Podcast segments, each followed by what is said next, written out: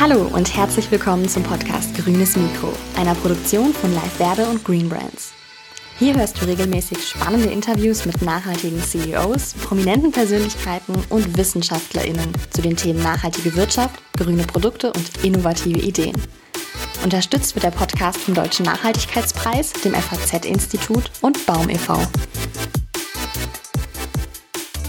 Moin, Servus und Hallo zum Grünen Mikro, dem Podcast zum Thema nachhaltige Wirtschaft. Wir stellen dir die CEOs nachhaltiger Unternehmen, prominente Personen und WissenschaftlerInnen zu nachhaltigen Themen vor.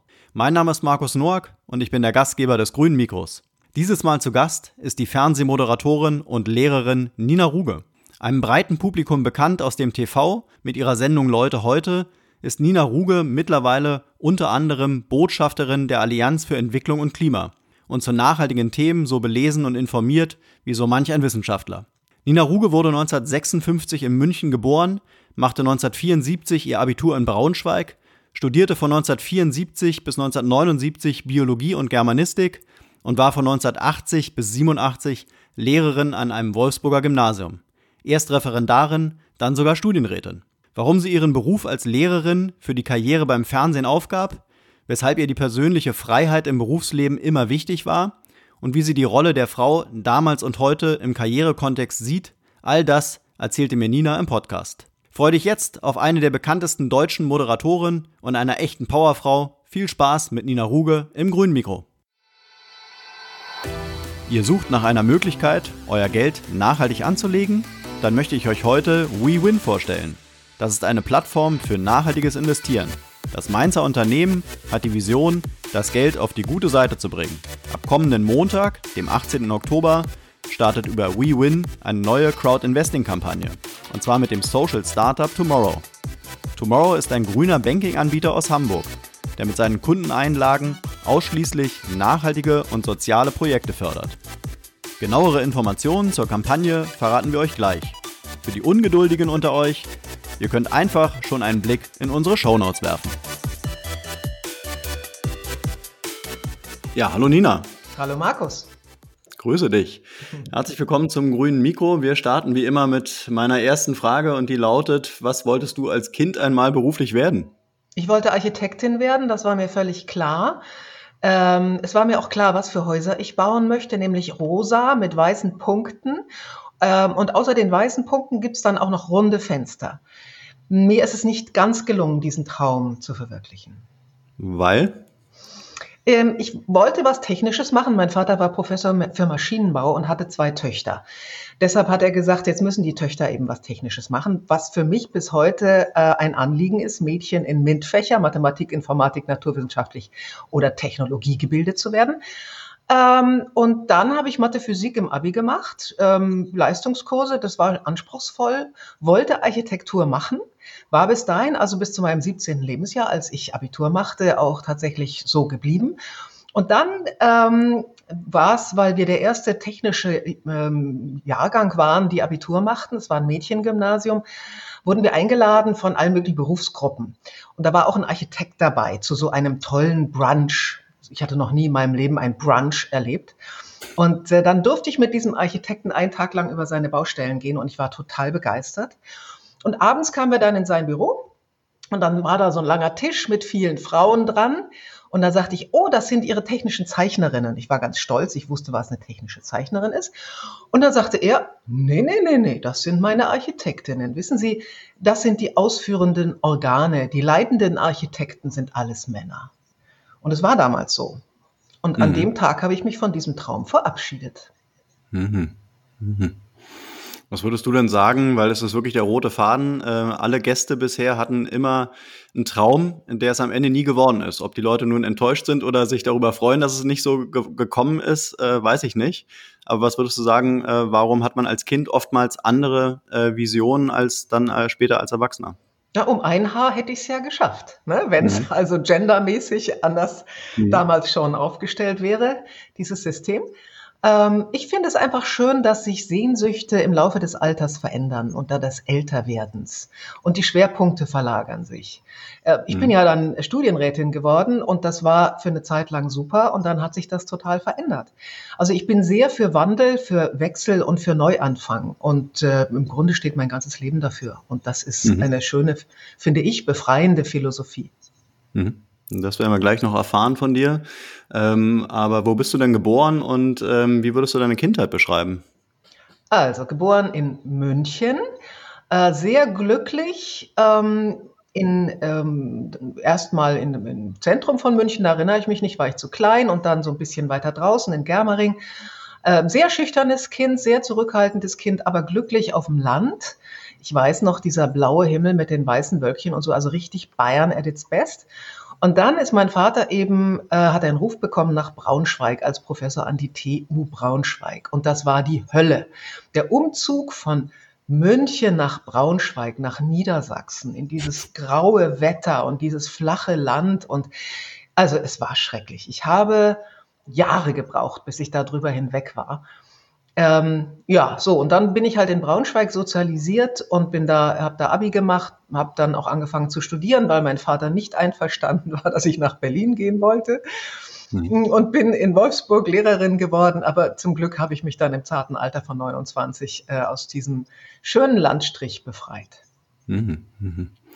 Ja, bei der, bei der Recherche zu dir ähm, bin ich natürlich auch darauf gestoßen, dass du Lehrerin eigentlich bist, was glaube ich die wenigsten wissen. Die meisten kennen dich eben aus dem Fernsehen äh, und verbinden dich so mit der ein oder anderen, äh, ja, ein oder anderen Sendung. Ähm, aber erzähl mal so ein bisschen dazu. Wie ist es denn am Ende äh, von dem Traum, Architektin werden zu wollen, zur Lehrerin gekommen und wie war so deine Zeit als Lehrerin?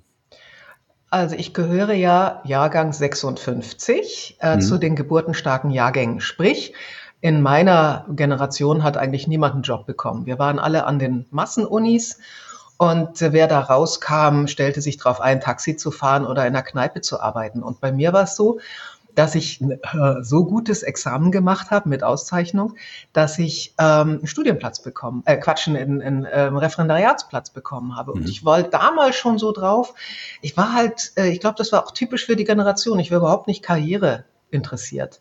Ich habe mir gesagt, ach, ich studiere was, was ich schön finde. Das war eigentlich Grafik, Design und Kunst. Da hätte ich aber ein NC von 1,7 gebraucht. Ich hatte aber nur, weiß ich nicht, 1,8 oder so. Und ähm, also habe ich dann eben was studiert, was mir Spaß gemacht hat. Und das war sowohl Literatur ähm, als auch Biologie. Ich hatte immer schon diese beiden Leidenschaften. Ähm, das, das äh, ja, so ein bisschen, äh, sagen wir mal, auch spirituellere und auch das sehr nüchterne und wissenschaftliche. Dann habe ich das einfach studiert und dann bin ich eben äh, ich bin halt im Referendariat gelandet, obwohl ich dachte, ich würde da ja nie ankommen, weil ich ja zum geburtenstarken Jahrgang gehöre. Und dann habe ich das so gemacht und habe mir gesagt, aber Lehrerin wirst du jetzt nicht. Du gehst dann in, in diplomatischen Dienst, hatte ich dann die Idee. Also ich habe mich natürlich überhaupt nicht äh, darauf vorbereitet. Und als ich das dann mal probierte und mir gesagt wurde, ja, wie viele Fremdsprachen sprechen Sie denn fließend, mhm. war dann schon ziemlich klar, dass mir das so bald nicht gelingen würde. Ja, und dann bin ich erstmal, ähm, weil ich dann auch noch an der Schule eine Festanstellung angeboten bekam mit meiner exotischen Kombination Biologie und Deutsch. Und das war auch noch ein tolles Gymnasium in Wolfsburg, nämlich ein Oberstufenzentrum mit einem tollen Direktor und sehr neuen und ähm, schülernahen Konzepten habe ich gesagt, okay, und dann mache ich eine Theater AG und äh, mache da auch ähm, nochmal andere Sachen als den klassischen, klassischen Schulunterricht. War aber eben 23, als ich an die Schule kam und das war nun mal ein Oberstufenzentrum mit vielen Schülern, die äh, zwischen 16 und 18 waren und gerade so vorm Abitur standen.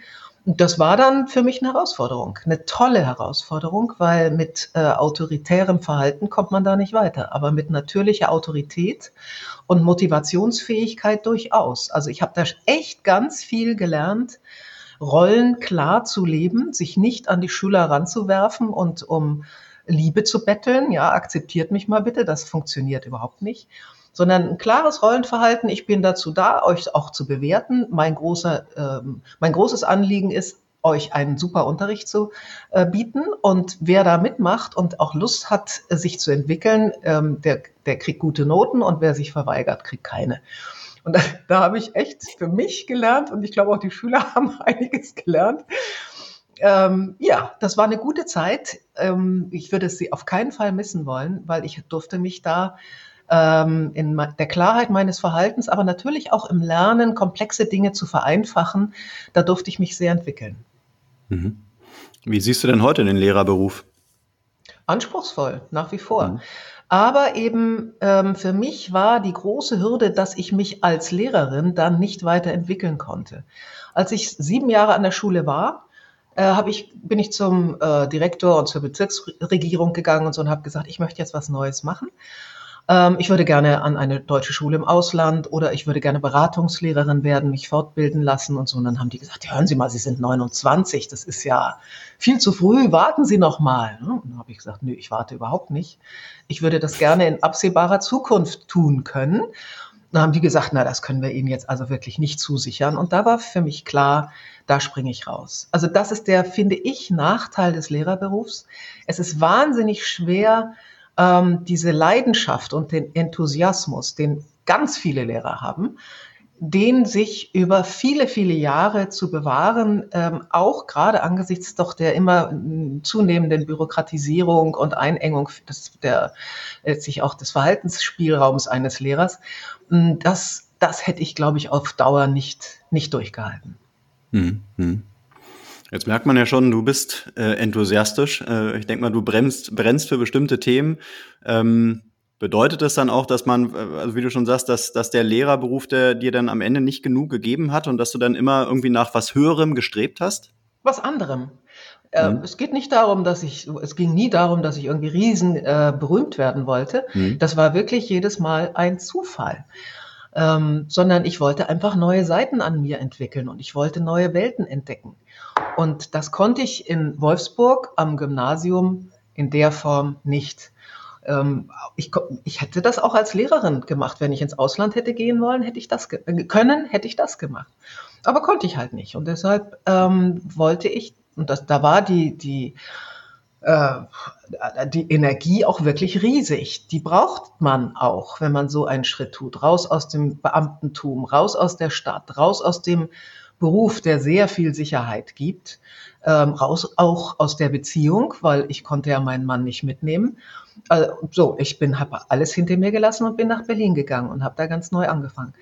Und, hm. und das war ähm, wirklich ein Riesenkraftakt. Ich habe es aber nicht eine Sekunde bereut. Ich wollte nie zurück. Das, das war mir ganz klar. Hm. Klingt alles sehr mutig, ist wahrscheinlich nicht jedermanns Sache. Ähm, aber ähm, auf jeden Fall interessant. Ähm, stellt sich für mich die Frage, wie ist es denn am Ende jetzt wirklich zu der Karriere gekommen, die du hingelegt hast? Also du sagst ja schon, äh, du wolltest dann eben nicht in diesem Lehrerdasein verweilen. Ähm, meine Frage ist auch so ein bisschen, kann man heute noch den beruflichen Aufstieg hinlegen, den du dann hingelegt hast? Oder würdest du sagen, die heutige Zeit ist deutlich schwieriger als damals bei dir, als du jung warst? Also zum einen denke ich, es ist für Frauen heute einfacher weil mhm. Frauen tatsächlich stärker gefördert werden und auch ähm, es ganz klar ist, äh, Frauen sollen in Führungspositionen. Das sehe ich überall und das war zu meiner Zeit überhaupt nicht so. Ähm, und ähm, ich denke, wenn man und das spüre ich auch. Ich bin bei etlichen Management-Coachings dabei gewesen. Ich habe auch viele Kameratrainings gemacht etc. Es ist durchaus so, dass Talentsuche äh, äh, immer wichtiger wird. Also Menschen, die mehrere Talente haben, sind gefragt. Also die nicht nur für in ihrem Fachgebiet exzeptionell sind, sondern die auch darüber hinaus emotionale Kompetenzen haben, emotionale Intelligenz, soziale Kompetenzen, ähm, Teamgeist haben, die äh, lebendig sind und offen sind für Wandel, für Neues, auch für sowohl Technologie als auch für ein Miteinander. Da geht man auch als äh, Führungskraft beziehungsweise HR, Human Resources ähm, Verantwortlicher, da geht man durchaus über Grenzen und sagt, na, jetzt hat der oder die nicht die richtige Ausbildung dafür auf dem Papier, aber der macht für mich einen Eindruck oder sie macht für mich den Eindruck, die kann das, wenn man sie auch noch ein bisschen fördert. Ähm, die probieren wir mal aus. Da glaube ich, ist heute eine große Flexibilität da und das Wichtige ist, dass die Leidenschaft und die Lust und letztlich auch der Mut am sich entwickeln, das muss spürbar sein. Und dann sind, sind viele Chancen offen. Mhm, mh. Dann muss ich ja im Prinzip die Frage stellen nach der Frauenquote. Bist du dafür oder dagegen? Ähm, ich bin im Prinzip dagegen. Äh, ich sehe es aber ein bisschen differenzierter. In Bereichen, in denen halt in, in Unternehmen, die extrem technisch aufgestellt sind, ähm, nehmen wir jetzt mal äh, Maschinenbauer vielfältiger Art. Und wir gucken uns mal an, wie viele Frauen studieren. Also du brauchst ja da auch IT-Spezialisten. Du brauchst nicht nur Maschinenbauer, du brauchst, brauchst auch Elektroingenieure und all das. Ähm, und die vielen ähm, neuen Ausbildungsfelder dazwischen. Und wenn du dir dann die Frauenquote da anschaust, dann siehst du, es sind nach wie vor leider immer noch sehr wenige Frauen. Ähm, dann zu sagen, dass aus diesem Feld der wenigen Frauen, die in Unternehmen anfangen, äh, es zu erzwingen, dass die dann ähm, Karriere machen müssen und in höhere Führungspositionen kommen müssen, bloß weil sie Frau sind, davon halte ich nichts.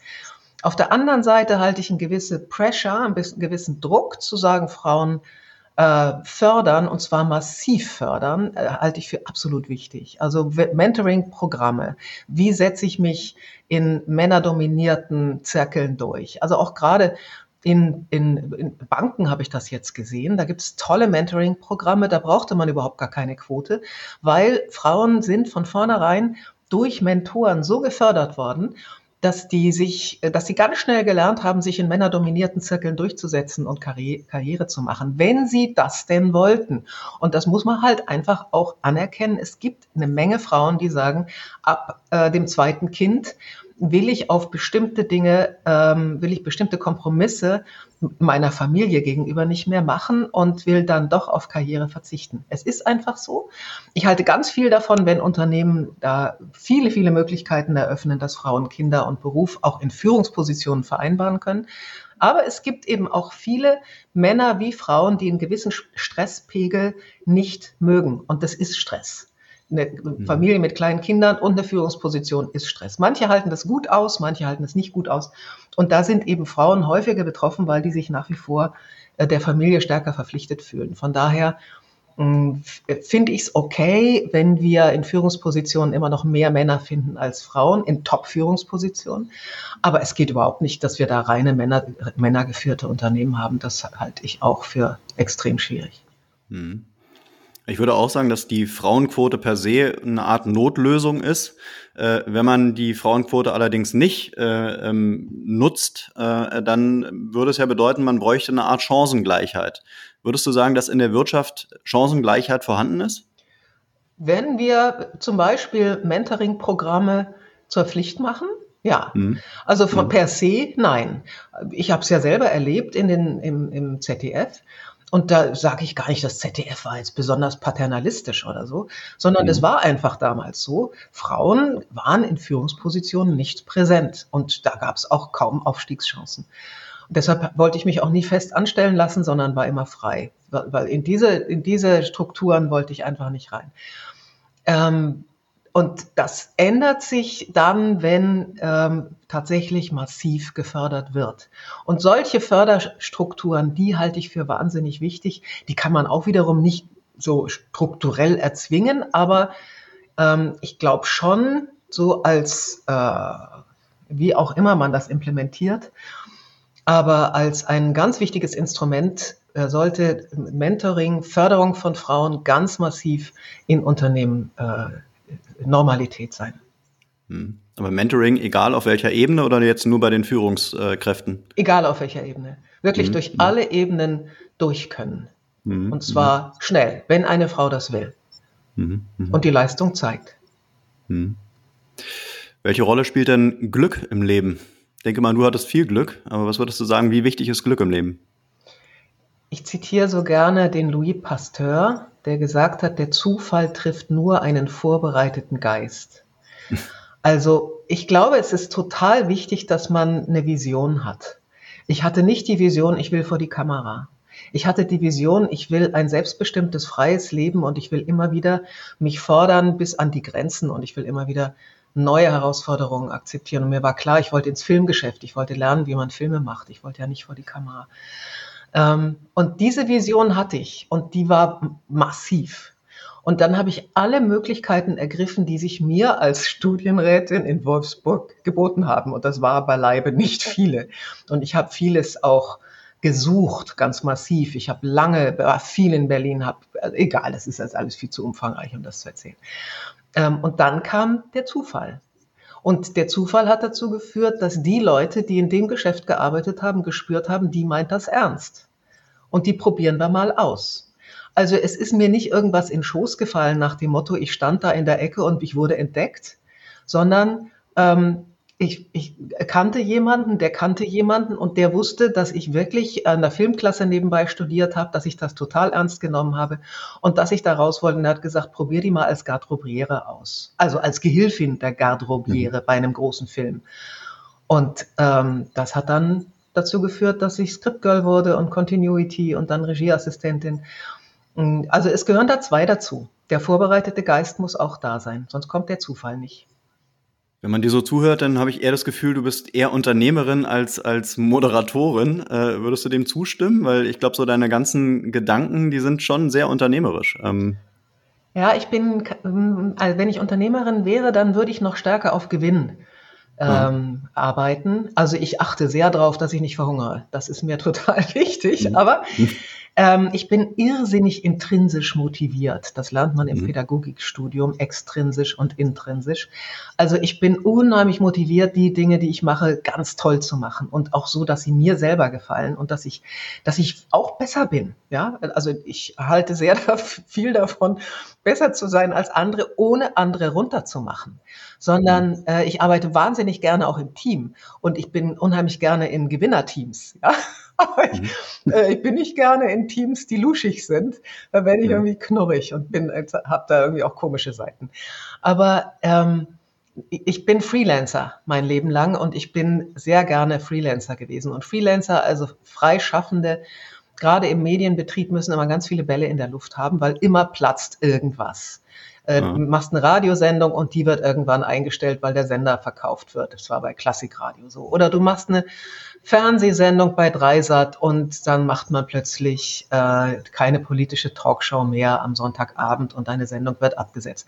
Also es gibt so viele, mh, mm, so viele ähm, es sind keine Niederlagen, sondern so, es, es, gibt so viele Jobs, die dann einfach wieder auslaufen, dass man halt immer sechs Bälle in der Luft haben muss, damit zwei weiterlaufen. Und so mhm. bin ich gestrickt, dass ich ähm, mir immer sage, so, das machst du jetzt noch, schaffst du es noch, kriegst du es noch rein, ja, machst du jetzt auch noch. Ähm, Wenn es mir dann zu viel wird, muss ich dann auch mal irgendwo Nein sagen, was mir nicht, nicht immer so leicht gefallen ist. Ähm, aber das, das ist natürlich eine gewisse Form von Unternehmertum. Selbstständig äh, sich zu verkaufen ist eine Form von Unternehmertum. Ähm, aber ein, ein, klassischer Unternehmer baut dann auch richtig eine Struktur auf. Das habe ich nie hm. gemacht. Hm. Das heißt aber, deine komplette Karriere beim Fernsehen warst du Freelancerin, du warst nicht angestellt. Ja, also Wahnsinn. mein erster, allererster Job war beim Rias in Berlin. Ja. Das war Gummistiefelzeit. Da haben wir das Fernsehen für den Hörfunk im amerikanischen Sektor aufgebaut.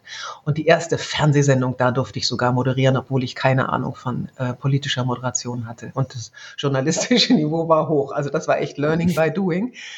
Ähm, da war ich für anderthalb Jahre fest angestellt. Und danach habe ich mir gesagt, äh, ich möchte gerne entscheiden können, was ich wann mache war natürlich anspruchsvoll, weil du musst wirklich gut sein, sonst bist du sehr schnell weg. Ähm, und da war ich nie wieder festangestellt, ja.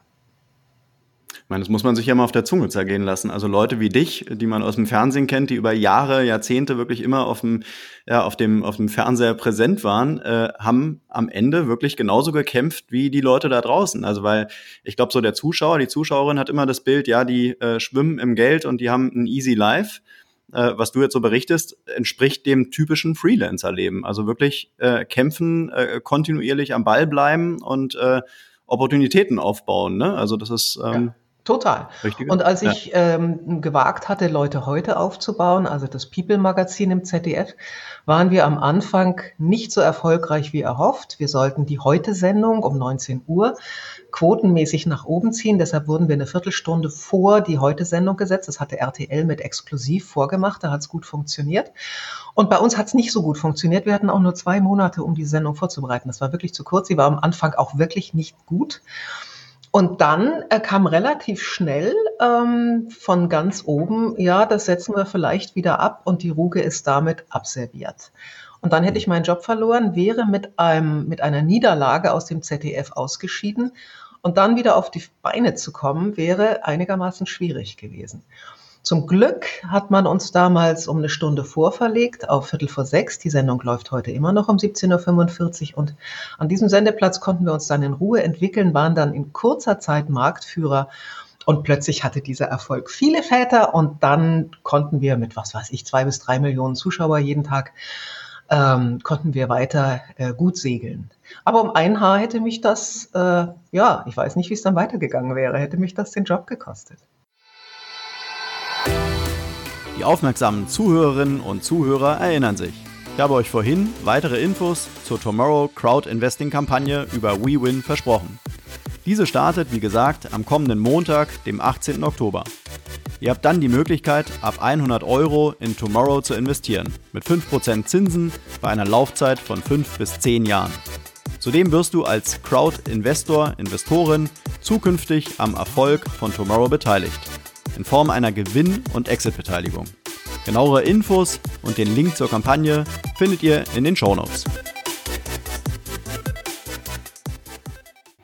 Da mal kurz drauf eingehen. Also jetzt, man, man sieht ja auch die Abwanderung von alteingesessenen äh, Tagesschau-Moderatoren. Also Jan Hofer geht weg zu RTL. Ja, die kündigen ihre vermeintlich sicheren Jobs, wo, wo man ja eigentlich schon auch denkt, die sind gut bezahlt, gehen jetzt zu den privaten ähm, wir sind ein Wirtschaftspodcast, von daher ist es auch äh, eigentlich schon noch interessant, äh, wie die Fernsehlandschaft so funktioniert. Ähm, ich hatte auch immer gedacht, dass die, ähm, dass die ähm, öffentlich-rechtlichen doch eigentlich den Moderatoren äh, sichere Jobs geben.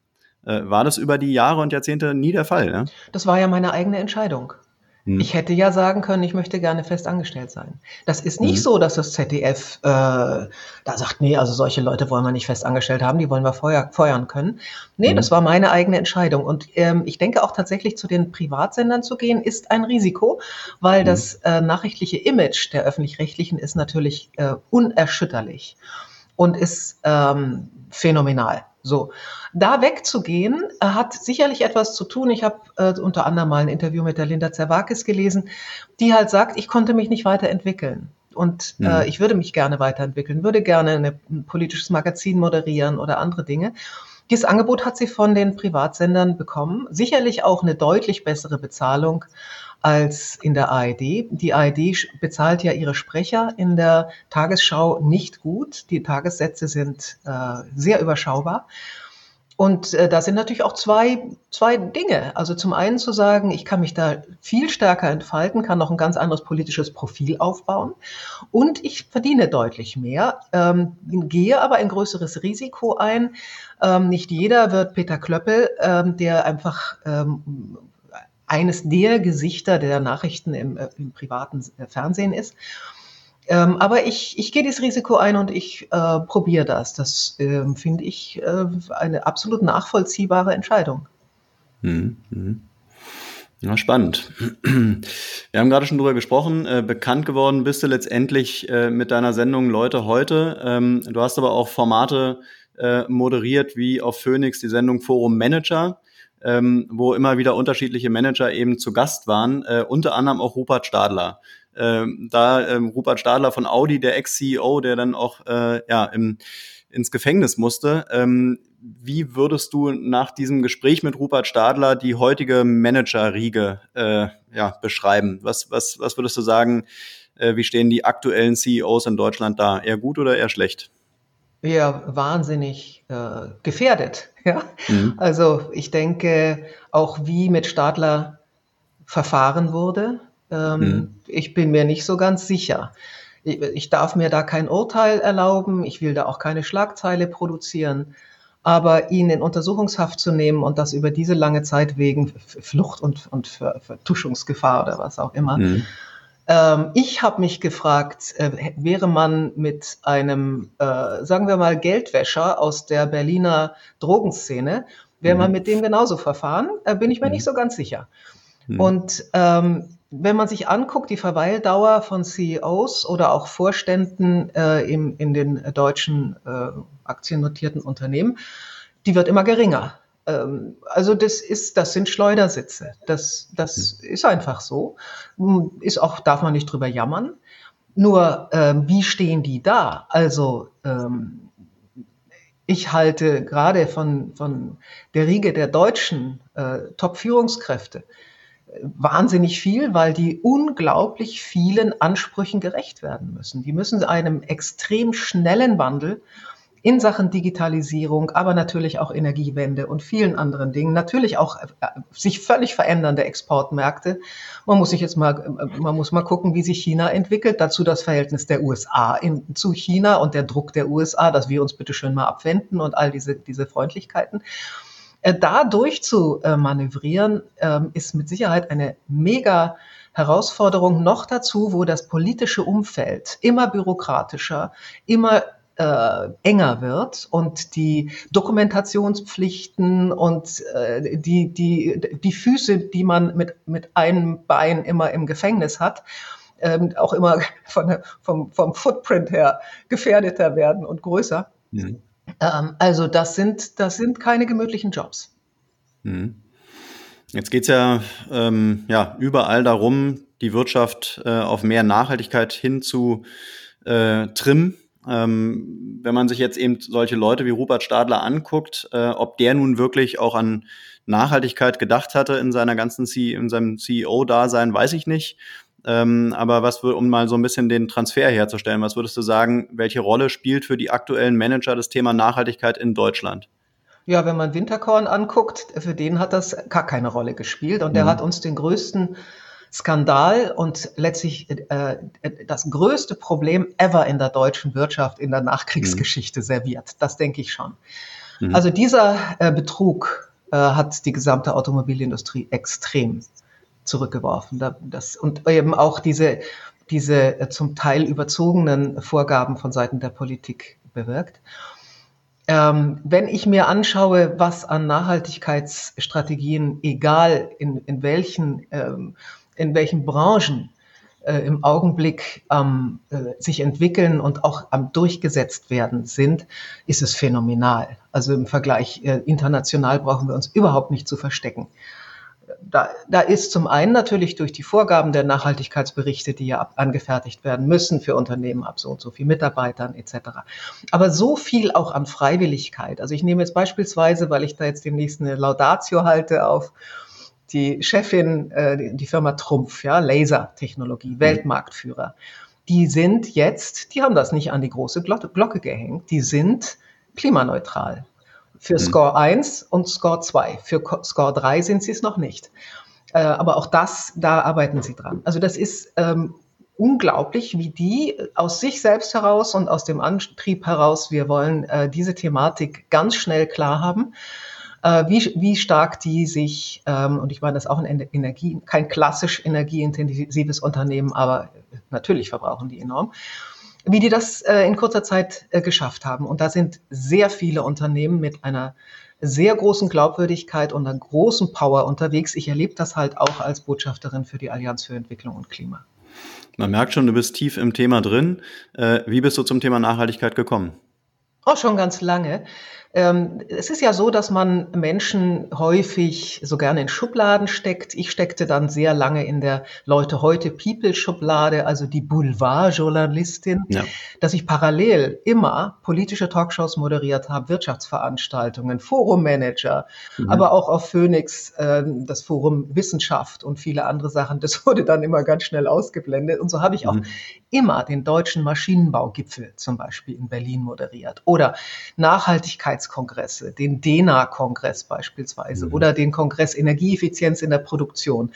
Also ich habe mich immer in diese Themen äh, intensiv eingearbeitet und bin auch äh, extrem interessiert. Was lässt sich mhm. da möglichst schnell an Low-Hanging Fruits heben und was ist einfach wahrscheinlich im Augenblick noch nicht vernünftig? Was sollte kompensiert werden?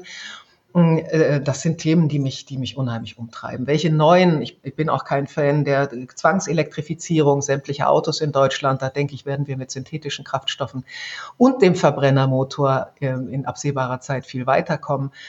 Ähm, also diese Themen machen mich, machen mich wirklich, treiben mich um und da bin ich auch sehr technologieoffen und bin sehr dafür, auch dafür zu werben, äh, die beste Lösung soll sich durchsetzen und nicht die politisch äh, erzwungene. Mhm. Also du bist eher für, für kann und nicht muss. Ähm, Im Augenblick ja. Also man muss die mhm. Rahmen setzen. Man, man sollte mhm. eben tatsächlich äh, äh, ganz klar sagen, ähm, es muss begrenzt werden, müssen Zertifikate, CO2-Zertifikate gehandelt werden und zwar weltweit. Ja. Und dann müssen sich die Unternehmen bewegen. Das kann, man kann nicht sagen, mach mal irgendwie. Das, da müssen ja. schon ganz klare äh, Vorgaben her. Aber wir dürfen nicht den Weg vorschreiben. Das ist, mhm. finde ich, äh, das, das wird uns noch übel aufstoßen, weil andere Länder werden es anders machen. Mhm.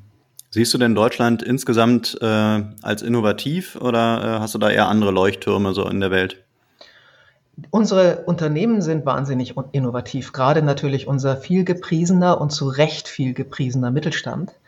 Mhm. extrem mhm. innovativ, aber wo wir halt ähm, in vielerlei Hinsicht schon weit hinten dran sind, das sind halt die Themen wie Data. Ja, wir können eben aufgrund des europäischen Datenschutzes in ganz vielerlei Hinsicht äh, nicht so Daten äh, äh, easy arbeiten, wie es viele andere Länder können, obwohl sie auch Datenschutz garantieren. Dasselbe gilt, da bin ich im Augenblick wahnsinnig intensiv unterwegs in Sachen Gentechnologie da ich ja meine letzten beiden Bücher sich um Zell- äh, und, und ähm, Verjüngungsmöglichkeiten auf Zellebene drehen, das heißt also Molekularbiologie und Biochemie und Biotechnologie, da sehe ich halt, dass in Europa fast keine Unternehmen mehr sind, die hier wirklich frei arbeiten können und Gentechnologie so einsetzen, dass wir da weiterkommen. Das, die sitzen alle in Israel, in, äh, natürlich in den USA, die sitzen auch in Großbritannien, die sitzen in Japan,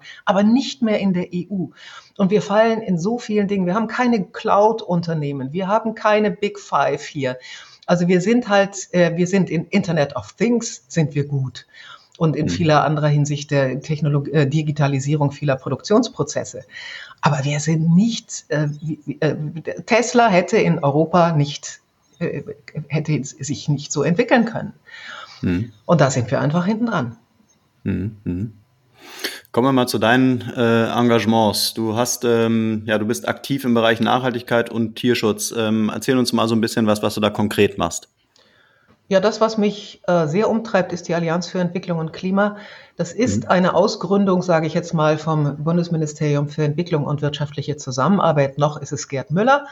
Der Minister, ähm, der hat vor zwei Jahren, also es war Ende 2018, gesagt, also ich äh, halte die Art und Weise, wie wir versuchen, klimaneutral zu werden in Deutschland, viel zu äh, eng gedacht, weil wenn wir das Weltklima retten wollen, dann müssen wir es weltweit retten. Und wie retten wir es weltweit? Indem wir dort, wo im Augenblick der CO2-Ausstoß explodiert, indem wir dort für uns auch gewinnbringend in Deutschland und Europa dort investieren und dort so viel CO2 reduzieren, wie wir es bei uns für das Geld überhaupt nie schaffen würden. So, das ist die Vorrede. Und die Allianz für Entwicklung und Klima hat jetzt schon über 1000 mit Unterzeichner beziehungsweise Unterstützer. Das sind äh, Großunternehmen von Bosch, SAP, Continental. Ähm, jetzt haben wir auch Volkswagen äh, gewonnen, aber es sind auch ganz viele Mittelständler dabei. Es sind ganz viele Kommunen, Ministerien, es sind Apotheken dabei die sagen, wir wollen uns auf den Weg der Klimaneutralität machen und zwar jetzt. Heißt, ich dokumentiere, was ich an CO2-Ausstoß vermindern kann, was ich vermeiden kann und was wirtschaftlich da bis an die Grenze meiner Leistungsfähigkeit möglich ist. So, und dann das letzte Delta, und das ist bei äh, energieintensiven Unternehmen, Kühne und Nagel beispielsweise, da gehören die ganzen äh, großen äh, Transportwege über die Weltmeere dazu. die kompensiere ich mit Zertifikaten, die absolut seriös sind. Also das braucht immer über zwei Jahre, bis solche Zertifikate auch tatsächlich auf den Markt kommen dürfen, damit dann wirklich nachgewiesen ist, dass sie auch wirklich so und so viel Tonnen CO2 reduzieren. Und mhm. diese, diese ähm, Zertifikate, und da, das finde ich halt den großartigen, ganzheitlichen Ansatz die kann ich kaufen, das suche ich mir aus, ja, in welchem Projekt ich das weltweit mache. Und ich bin gezwungen, und deshalb heißt die Allianz für Entwicklung und Klima eben auch Entwicklung und Klima. Ich bin ähm, in den verschiedenen Regionen dieser Welt dabei, nicht nur CO2 zu reduzieren, sondern auch Entwicklung zu fördern. Nämlich, also nehmen wir jetzt mal an, in Tansania, da habe ich mich letztens gerade mit beschäftigt. Da gibt es einen großen See, dessen Namen Turkmeno oder so ähnlich heißt, der ich jetzt nicht mehr präsent habe. Da, da hat man ein riesigen Windpark gebaut. An diesem See gibt es im Gegensatz zu Deutschland jeden Tag thermische Winde und zwar starke. Dort sind über 300 große Windräder gebaut worden und dort wird eben Windstrom produziert im ganz großen Stil. Da wird aber nicht nur eben Windstrom produziert für Tansania, seine Wirtschaft, seine Menschen, sondern es werden Menschen ausgebildet und in Arbeit gebracht. Es wird, es werden deren Familien, die Kinder gebildet, die Mädchen vor allem gebildet. Es werden medizinische Stationen aufgebaut. Es werden Infrastrukturen gebaut, dass die Menschen an ihr Wasser kommen, ohne dass sie 18 Kilometer laufen müssen. Es werden Pumpen installiert etc. Und es geht aber vor allem auch um Bildung. Also es werden immer mit so einem Projekt, in das ich per Zertifikat investiere, werden immer mindestens drei SDGs, also Sustainable Development Goals nach der UN-Charta 2030 äh, erfüllt.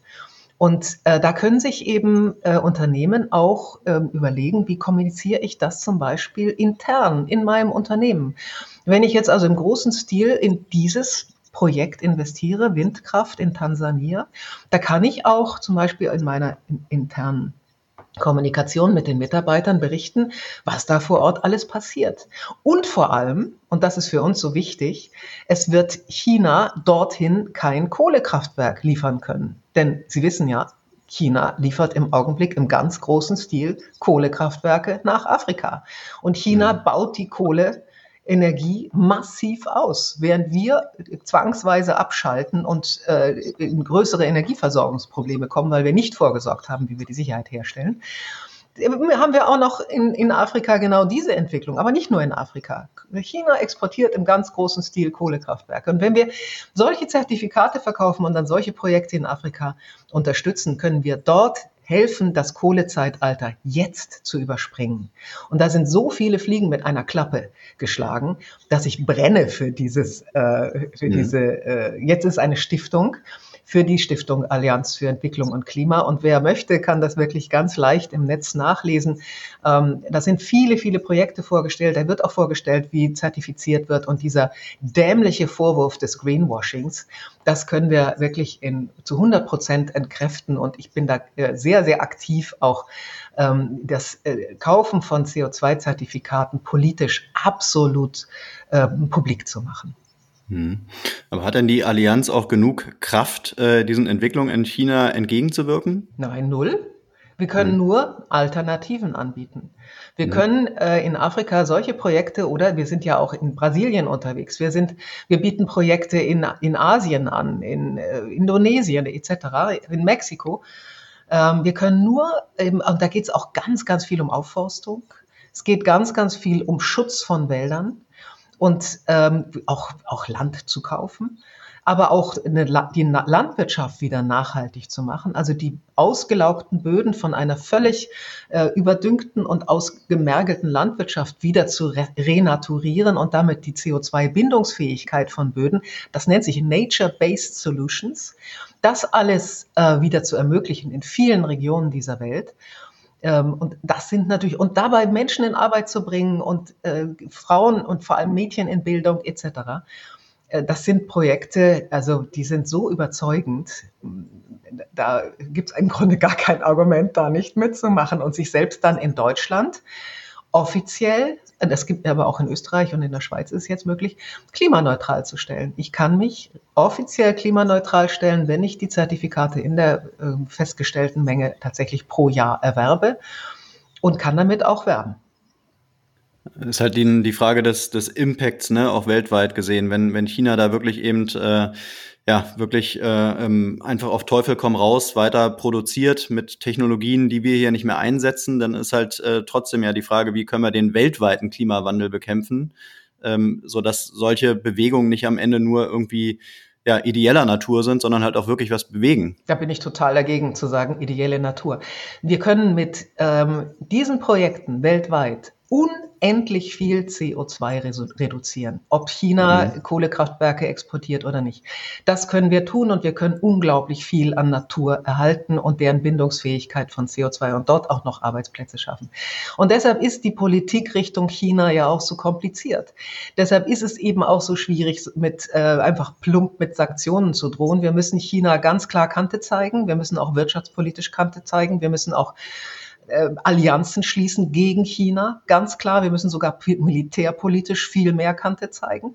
Aber wir müssen den Gesprächskanal offen halten, was die klimapolitische Diskussion angeht.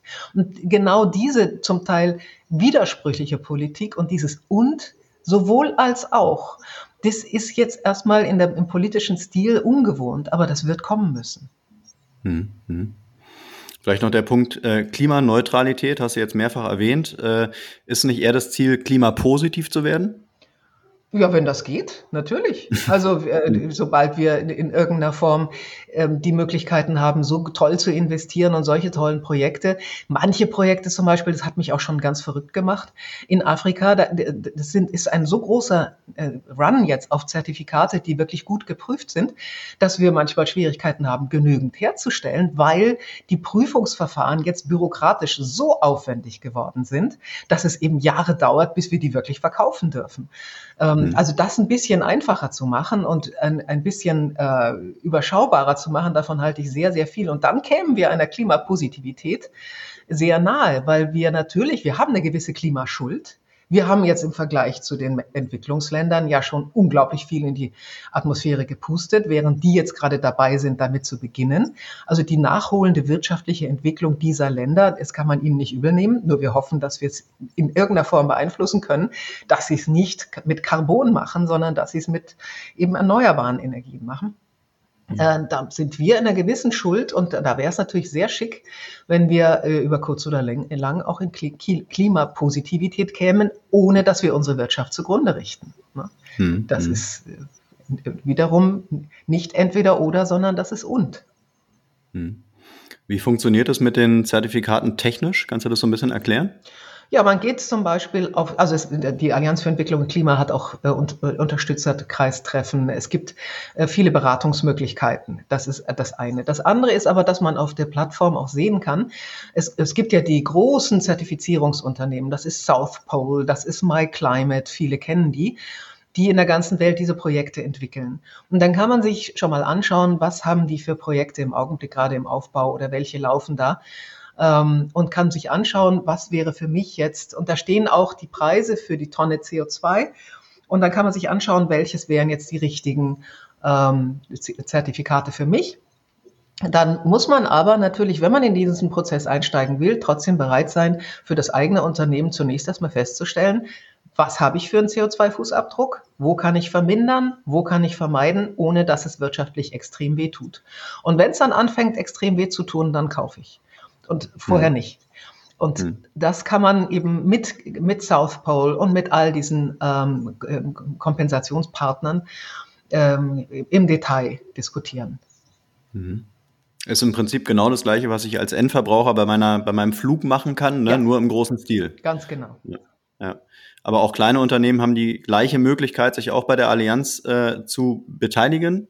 Absolut, auch eben ja. eine Arztpraxis. Ich habe jetzt auch Arztpraxen gewonnen, die sagen, ähm, für unsere Mitarbeiter ist es auch wichtig, dass wir mal den Fußabdruck, den wir ökologisch haben, dass wir den jetzt mhm. überhaupt erstmal feststellen und dann gucken, wie viel Tonnen CO2 ist das pro Jahr? Was können wir hier noch alles an Papier einsparen, an Heizung, an, an Fahrten, an Plastikverbrauch, alles Mögliche? Und wie können wir auch noch äh, vielleicht äh, bessere, energieeffizientere Kühlsysteme ein und so weiter? Und dann ähm, gucken wir, dass wir am Ende des Jahres, was, was ist denn das? Und dann äh, werden wir kompensieren und zwar zertifiziert. Da kann man auch früher mit anfangen, bevor man das alles weiß und erstmal sagen, ich mache das freiwillig und irgendwann, wenn man dann auch tatsächlich sagt, okay, das ist jetzt wirklich kompensiert, dann kann man sich auch offiziell klimaneutral stellen. Mhm. Mhm. Was sind denn so deine privaten beruflichen Ziele noch? Worauf äh, kann man noch gespannt sein. Wird man dich irgendwo noch im Fernsehen mit neuen Formaten sehen oder was ist so geplant? Nö, dazu bin ich ja zu alt. Ich bin ja 65 und für Frauen über 60 ist ja im deutschen Fernsehen eigentlich kaum noch eine Chance. Petra Gerster mhm. war ja wirklich äh, eine Vorreiterin, äh, die mit 65 sich erst verabschiedet hat.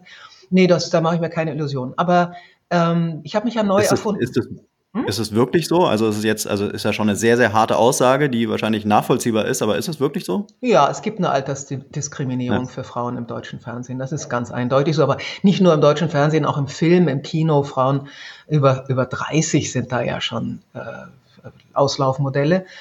Ähm, und dieses Thema Altersdiskriminierung finde ich, das, das wird wahrscheinlich auch noch mal ein bisschen größer werden, weil ich glaube, viele auf die letztlich auch Lebenserfahrung und ähm, den, vielleicht, wenn man den entwickeln durfte, Humor älterer Menschen äh, zu verzichten in, in den, in den öffentlich-rechtlichen, äh, das ist schon ein bisschen interessant. Bei den Privatsendern ist es ein bisschen anders. Da wird noch stärker auf Marke gesetzt, aber ich glaube, Birgit Schrowange hört jetzt auch bald auf. Also ja, Männer werden auch bei äh, Privatsendern äh, älter als Frauen. Das ist aber ein anderes Thema. Ähm, ich habe mich jetzt vor Jahren schon neu erfunden äh, durch, also zum einen, ich halt, bin ganz zurückgekehrt zu den wirtschaftspolitischen und technologischen Themen, habe ganz viele Kongresse moderiert, ganz viele Podiumsdiskussionen bis Covid. Und dann ist ja alles gecancelt worden, da war nichts mehr da. Und äh, hatte parallel aber angefangen mit der Thematik ähm, Longevity. Das ist in den USA, das ist in Japan, das ist in China, das ist in Israel ein Riesenthema. Also äh, die zellbiologische Forschung, was können wir tatsächlich tun, um die Wurzeln des Alterns aufzuhalten? Also die Zellbiologie hat uns jetzt in den letzten 10, 15 Jahren so viel an Erkenntnissen geliefert, weshalb wir altern. In den drei Zellkompetenzen, Energieversorgung, das sind unsere Mitochondrien, dann die Erneuerung, das sind unsere Stammzellen und äh, die Zellteilung überhaupt und dann die Reinigung und äh, die, äh, das Recycling unserer Zellen, das nennt sich Autophagie.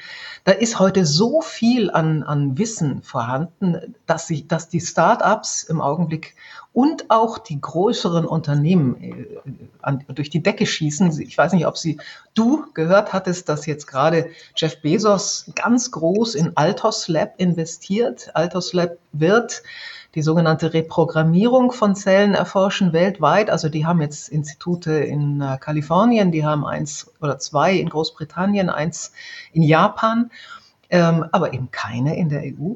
Aha. Ähm, und die schauen, dass sie tatsächlich genetisch reprogrammieren, Stammzellen, also naja, Hautzellen in Richtung Stammzellen programmieren, aber nicht voll, weil da die Krebsgefahr zu groß ist.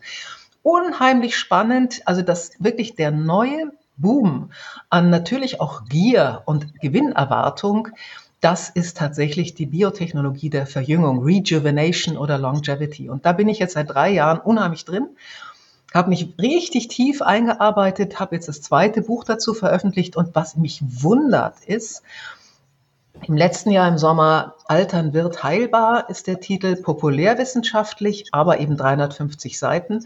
Da ging es wirklich um die zellbiologischen Grundlagen. Was weiß man heute über die Grundlagen des Alterns? Das war sofort ein Bestseller, ist jetzt in der sechsten Auflage. Ich glaube, wir gehen in die siebte nach einem Jahr. Und dann habe ich gleich das zweite Buch, weil ich ja im äh, Lockdown nicht so viel zu tun hatte, mit 25 Top-Experten, das Praxisbuch dazu äh, verfasst, nämlich Verjüngung ist möglich, heißt das. Hat 450 Seiten. Das nächste Buch ist gerade in Arbeit. Da geht es um Medikamente, um die Startups, um die Entwicklungen in Sachen Stammzellentherapien, Reprogrammierungstechnologien etc so spannend, auch das wieder populärwissenschaftlich. Und dass es jetzt gerade im August erschienen ist, ist in allen Bestsellerlisten Ratgeber und jetzt in der dritten Auflage. Also die Menschen interessieren sich für dieses Thema, wollen wissen, was sind die tiefen Ursachen des Alterns und, um es dir zu sagen, wie alt bist du? 40. Ah, mit 25 geht's los. Und äh, da bist du jetzt zum Beispiel, gehörst du schon zu denen in den Herzmuskelzellen, die sich leider nicht erneuern, mein Lieber. In denen ist äh, NAD und auch Coenzym Q10 lä lässt ab dem 40. Lebensjahr so stark nach. Also da würde ich dir zum Beispiel empfehlen, mal nachzulesen, ob es nicht ganz gut wäre, sowas zu ergänzen. Also äh, sich mit dem Thema, ab wann ähm, kann ich über Lebensstilfaktoren, über Ernährung, über Schlaf, über Bewegung, und zwar wirklich bis tief in die Zellen hinein nachvollziehbar, was kann ich da tun, um später krank zu werden, um später diese Alterskrankheiten zu entwickeln. Da gibt's unglaublich vieles schon, was jeder tun kann und was nicht medikamentös ist. Und was dann kommen wird, das ist aber erst für die nächste Generation. Ähm, das wird phänomenal sein, die Verjüngungsmöglichkeiten. Ähm, da kann man ich habe jetzt gestern Nacht gerade noch einen, Kongress, der in den USA stattfand. Da habe ich etliche der, der Vorträge mir angehört. Also allein die Plasmafaktoren, die Senolytika, also wie man, egal, wie man Zombiezellen eliminieren kann, die Stammzellenreprogrammierung. Das ist so irre, was da los ist. Und bei uns in Europa pennen wir nicht. Also es gibt viele Institute, viele Wissenschaftler, die da arbeiten, aber in der Öffentlichkeit ist das noch kein Thema. Und da bin ich dran. Da bin ich die Erste. Aber da müssen wir ja fast zum, zum Ende noch mal ein bisschen, ein bisschen philosophisch werden. Ist es denn, ist es denn ähm, besser, lange jung zu sein, lange jung auszusehen und vielleicht auch am Ende länger leben zu können? Na, das Thema ist länger gesund leben. Länger Wenn du dir okay. anschaust, was in deinen Zellen passiert, siehst du genau die Kompetenz, äh, die Kompetenzreduktion. Die beginnt mhm. mit 25, jedes Jahr so ein Prozent und mit 65 sind es 40 Prozent. Ja. Und dann kommen genau ab dem 65. Lebensjahr kommt Alzheimer, kommt Schlaganfall, kommt Herzinfarkt, kommt Arthrose, kommt Demenz, alles Mögliche. Und das rauszuzögern, dass das erst mit 85, mit 95, vielleicht erst mit 100 kommt, da haben wir heute schon viele Möglichkeiten durch Lebensstilfaktoren und durch Nahrungsergänzungsmittel, auch durch Hormonersatztherapie bei Frauen, einiges zu machen. Das ist das Wichtige. Longevity heißt gesunde Langlebigkeit. Das ist es. Und nicht einfach nur Langlebigkeit. Ich will nicht lange siechen, sondern ich will mhm. lang gesund bleiben und fit bleiben. Und das heißt gesellschaftspolitisch gesehen natürlich auch länger arbeiten. Mhm. Das heißt also, die Gefahr, dass man da so ein bisschen Gott spielt, die besteht nicht. Das könnte irgendwann mal kommen. Also hm. wenn wir die ähm, genetischen Eingriffe, wenn wir die zellulären Reprogrammierungsprojekte, wenn die gelingen sollten, das wird noch 10, 15, 20 Jahre dauern, denke ich jetzt mal. Wer weiß. Ähm, aber viele andere der, der äh, auch brutal, also sagen wir mal wirklich tief eingreifenden Verjüngungsansätze über Plasma, über Senolytika etc., hm, da kann schon ähm, es kann schon sein, dass so die nächste Generation sehr deutlich länger lebt. Aber ob sie über die 120, die biblischen, hinauskommt, hm. da wage ich keine Prognose. Hm. Okay, last but not least, die Frage, die man dir natürlich auf jeden Fall stellen muss, wird in Sachen Nachhaltigkeit alles gut? Ähm, wenn wir anfangen, der Realität ins Auge zu schauen, haben wir vielleicht eine Chance, noch vieles zu drehen. Wenn wir so engstirnig meinen, dass wir aus Deutschland und Europa heraus die Welt retten können, mit den Maßnahmen, die wir jetzt erzwingen, dann sehe ich Zappenduster. Okay, ja, dann würde ich mal sagen, Nina Ruge, vielen Dank fürs Gespräch. Äh, hat viel Spaß gemacht, hätte mit so viel äh, Nachhaltigkeitswissen jetzt gar nicht gerechnet. Äh, bin absolut positiv beeindruckt äh, und wünsche dir da wirklich ganz viel Durchhaltevermögen und Kraft und ähm, ja, weitere Ideen bei all dem, was du so da machst.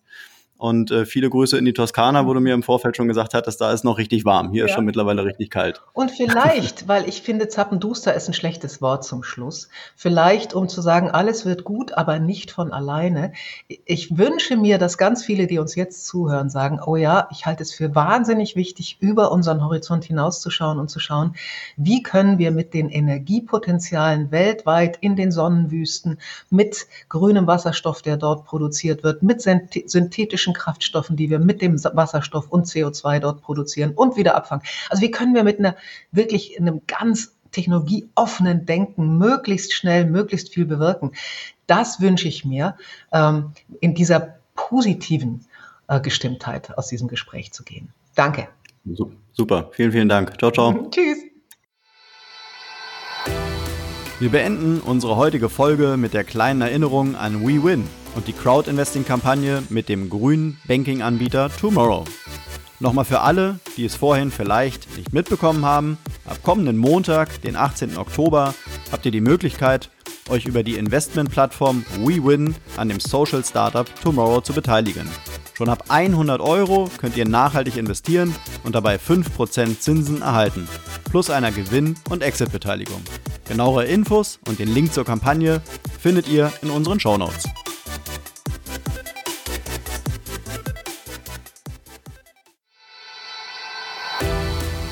Und das war's auch schon wieder für heute mit einer neuen Folge Grünes Mikro. Alle Infos und Links zu diesem Podcast findest du in den Show Notes. Wenn es dir gefallen hat, dann abonniere uns gerne auf den gängigen Streaming-Plattformen und lass eine Bewertung da. Wir würden uns freuen. Bis zum nächsten Mal.